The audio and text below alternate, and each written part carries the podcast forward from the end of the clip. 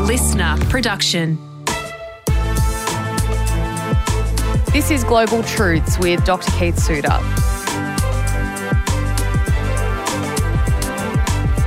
Join us each week as we break down an issue in global politics so that you can understand what's going on in the world right now, but also what's likely to happen in the future.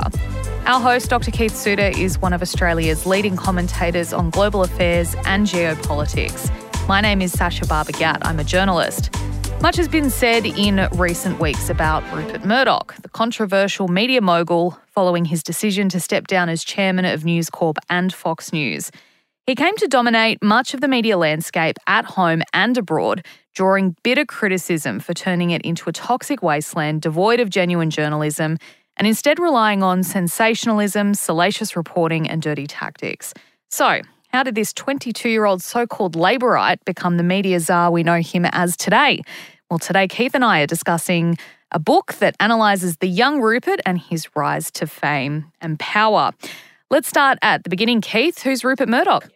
Yeah, so Rupert Murdoch is the son of a very well-known Australian publisher, Sir Keith Murdoch, who helped manufacture the Anzac legend. Mm. So he's already earned himself a position in the history books.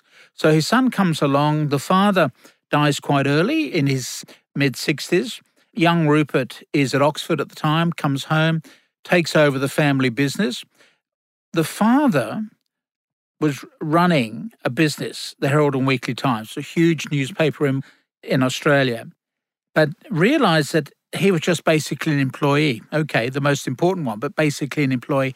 What he wanted was to create his own empire. Mm. So he told the board, look, I think given the size of our media empire and the hostility towards media monopolies, I think we need to just sell off some of our media assets and find buyers, etc. Mm. And so he got rid of some of the papers in South Australia.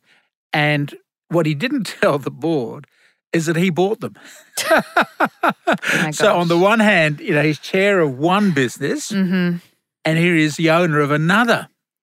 You know, talk about conflicts of interest. Unbelievable. Yeah. So young Rupert comes home and has got this small rump of a little empire. Mm. He obviously doesn't get the Herald and Weekly Times, but not at that time, different later on. But he just has this little Adelaide afternoon newspaper. It's hard to imagine now when a city would have both a morning newspaper and an afternoon one. It's, your mind boggles. It's a completely different era. Yeah. So he got the afternoon paper. He also picked up a couple of other papers, and there's also a women's magazine, New Idea. Mm. That was how he started his little media empire. The reason he gets a lot of attention is that what he did was absolutely an amazing achievement. Whether or not you like his viewpoint, I can mm-hmm. tell from your introduction you don't like him. I'm someone who's worked for him. I was the history correspondent for The Telegraph for many years. Okay. He always paid on time. Good. I got no problem with Rupert. He's a good boss. Mm-hmm. And so he's created this incredible empire. What's not covered in this book, the book I've been reading, by the way, is by Walter Marsh, who's an Adelaide journalist, called Young Rupert, The Making of the Murdoch Empire, which is brilliant, absolutely brilliant. Mm. Bringing the story right up to date, which obviously can't be done in this book, is that Murdoch, as you say, has sold off some of the assets, will remain around as chair, hovering in one capacity or another, which is what his father did. His father had heart problems, so he was going to stand down from the Herald and Weekly Times, but nonetheless was still around pulling strings. Mm-hmm. This is a Murdoch habit that they can't surrender. Yeah. Can't let go. Can't let go. No. And so Murdoch has now lived into his 90s, super fit, keeps marrying much younger women. Perhaps that helps to keep him going as well. Never know. And, of course, it's also the base of a TV program, in a sense, in the United States, looking at who's going to succeed him. But I think obviously one of his fears has been, you know, what's going to happen to the Murdoch empire once he goes. My guess is that it'll be broken up quite quickly. And I think a lot of the children will say, we don't want the newspapers. They're a dying industry, which is ironic because that's how their grandfather made his name. Yeah.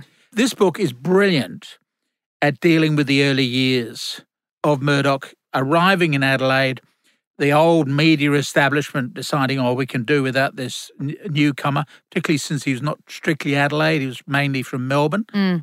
They looked down on him, he despised him, they gave him a hard time. But he ended up fighting back and beating them. It's a really great story. You've sold it to me. I'll give it a read. I'll give it a go. The thing I found interesting is mention of his schooling years. He actually wasn't that great of a student, was he? No. It's really quite fascinating. He's someone, obviously, he was able to learn on the job. He went to an elite school in Victoria. Later on, Prince Charles was to go to the same school. Mm-hmm. And he didn't perform well at school.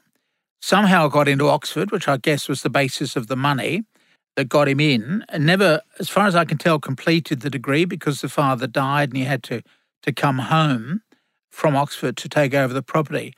And as a publisher, which is a phrase that he used for the first time probably in Australia, as publisher, he really was willing to be energetic. You know, his energy comes out of this book, you know, that you can tell that he's really a workaholic.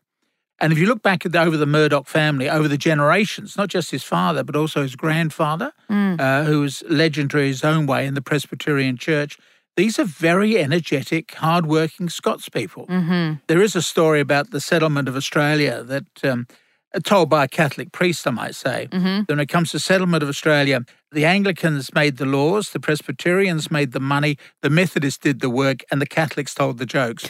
And so he's very much in that Presbyterian mould of making the money. Mm-hmm. And so he really got to understand publishing. He'd worked a bit in as a cadet journalist. His father got him, if you like, vacation jobs, so to speak, in London with friendly publishers. But he really learnt on the job, wanted to get his head around stuff, and clearly unbelievably energetic, the young man on the move, and a risk taker. Well, let's talk about that. He comes onto the scene at the age of 22, takes over, you know, a couple of small papers in Adelaide. What was his first foray into media in the Australian landscape like? What did he do? So his first foray was this afternoon paper, the Daily News, which obviously has since disappeared. He took that over. It was also a campaigning, crusading publisher. And so there was an awful scandal involving a young, itinerant Indigenous worker by the name of Stuart, Max Stuart, who was accused of the murder and rape of a young white child. And he was about to be executed. And the news took up the story. The fellow was illiterate. And yet the statement, which is what got him convicted, because they had no other evidence, a fluently written police statement, and people, when they spoke to Stuart, realised that this guy couldn't cope with English. So how did he produce such a fluent statement? And so the murder of the young girl remains unexplained to this day. You've got 3 points of view. One is that Stuart did do it. The second is that he didn't do it. He was completely innocent. And the third one is that he may have done it, but was so badly treated by the police, there was a lack of due process. Rupert Murdoch came into that third category, that the Indigenous worker had been very badly handled by a police force that were being pressured into finding somebody to convict and execute. I might just say that Stuart himself went to jail for a number of years and was not executed, but did go to jail for a few years, but later on became a model citizen and got to meet the Queen. Wow. When she visited South Australia and Central Australia. Yeah. So that's what made his name. But also it looks as though it helped Murdoch to understand how the newspaper business operates. The backbone of newspapers is not readership, it's advertising. In the book, it's disclosed that Myers were threatening, which is a big departmental store, were threatening to pull out their advertising because of the more radical nature that the newspaper was following. Right. It was certainly getting the readers. But you see, you end up with working class readers. So the word comes from Murdoch, and stop covering industrial disputes. We're not interested in the plight of the workers. We want personal finance, how everybody can become a successful shareholder, etc. So he was changing the readership, because he didn't want poor people reading the paper. They could if they wanted to, but they weren't going to be the key customers for purchasing because they don't buy things. Yeah. And similarly, he wanted to hold on to the more expensive advertisers because they were the ones who were providing the money. Mm-hmm. The first casualty of this realisation about how you made money with newspapers was, in fact, the editor, Rowan Rivett, who himself was quite a grand figure in Australian history. Yeah. And Rowan Rivett, taken up the Stuart case, led the campaign, at one point risking him and Murdoch going to jail for seditious libel. Wow. And Murdoch realised, look, I just can't cope with this guy. Okay, he's boosting the circulation, making a huge name for us, but we've got big-name advertisers threatening to withdraw from the paper. Mm-hmm. So he just sacked this old friend, Rivett, quite ruthless. Ruthless is the word I'd use.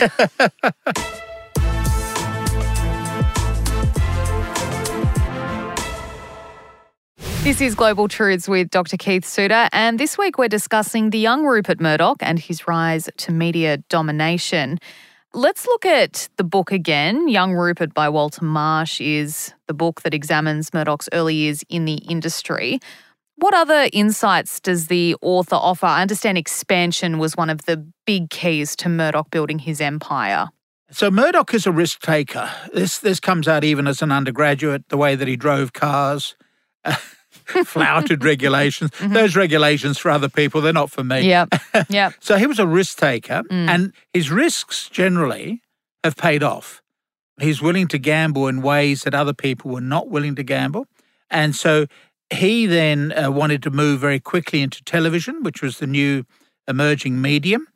That meant that he had to improve his relations with government. So stop criticising governments. Remember, he was risking being put in prison for criticising the Premier of South Australia. He decided, oh, I better stop that because I want to cosy up towards the people who run this country and who issue television licences. So he's someone who was always one step ahead of the competition, someone who was always looking for the next opportunity. And so you're right, the whole expansion issue, including into Western Australia, buying a newspaper there, flying there every weekend, oh my God, just to take control of the newspaper before it hit the stand. This is, as I say, somebody who's incredibly energetic.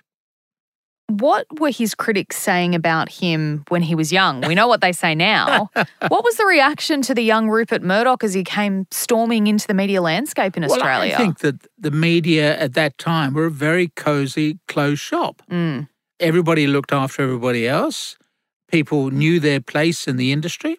And Murdoch saw this as ripe for disruption, as we would now call it. You could use Murdoch really is a study of disruption in economic terms in the way that he's gone about things. Because it's very easy for people, particularly if they're inheriting a going concern, simply to allow that going concern to tick over and reassure the workers there'll be no major changes.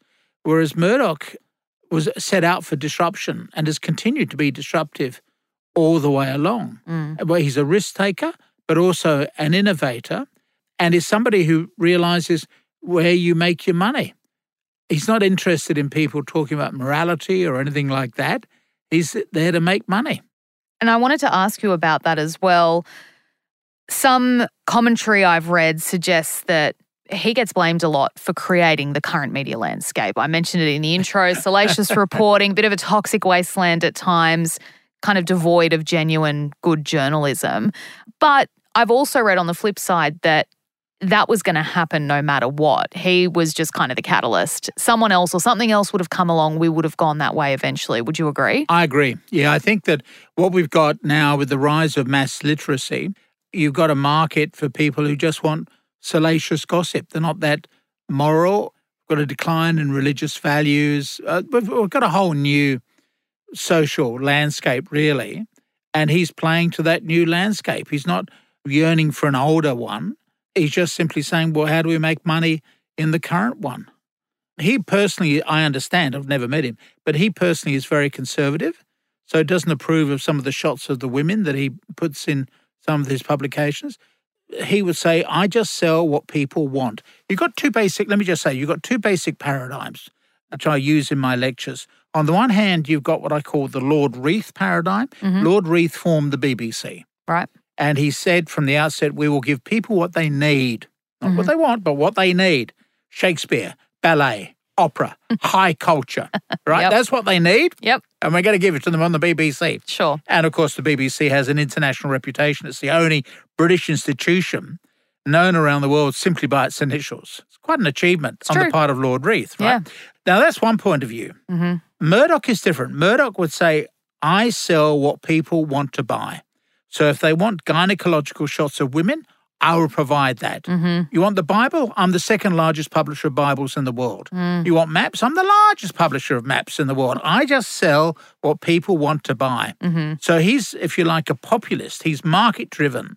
He makes no value judgment, even though personally he would not approve of some of the stuff that gets published in his media outlets. He doesn't see himself as a censor. He's very different from Lord Reith, who insists that everybody be well, for example, on radio, everybody had to be well-dressed. No one's going to see you, but somebody might walk past the studio and they need to see you well-dressed, right? Mm-hmm. So you had to come into the office well-dressed.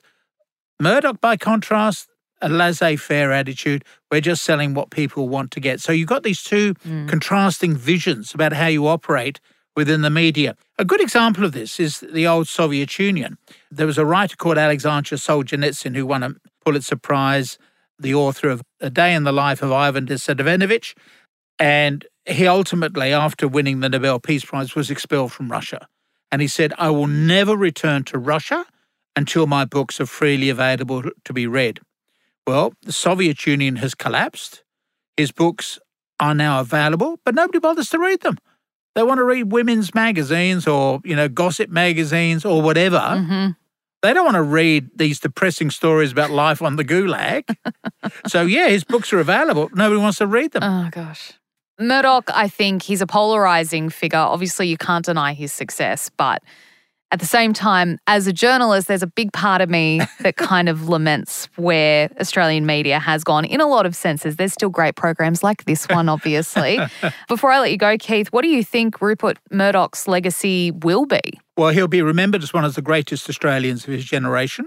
Highly controversial, but that's what I think. Mm-hmm. When you look at the impact that he's had on the world, not just Australia, far more so than any Australian politician, got the ability to...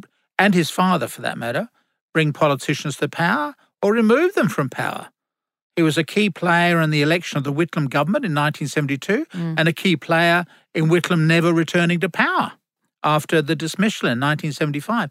So I think whether you like him or loathe him, right, he has had a huge influence, the biggest newspaperman of his time in the world. There's been nobody really to rival him. And he is very much a newspaper person rather than television. And, of course, newspapers are on the way out. And so, in a sense, he was a product of his time, and that time is now changing. Hopefully for the better. Keith, thanks for your time. Thank you.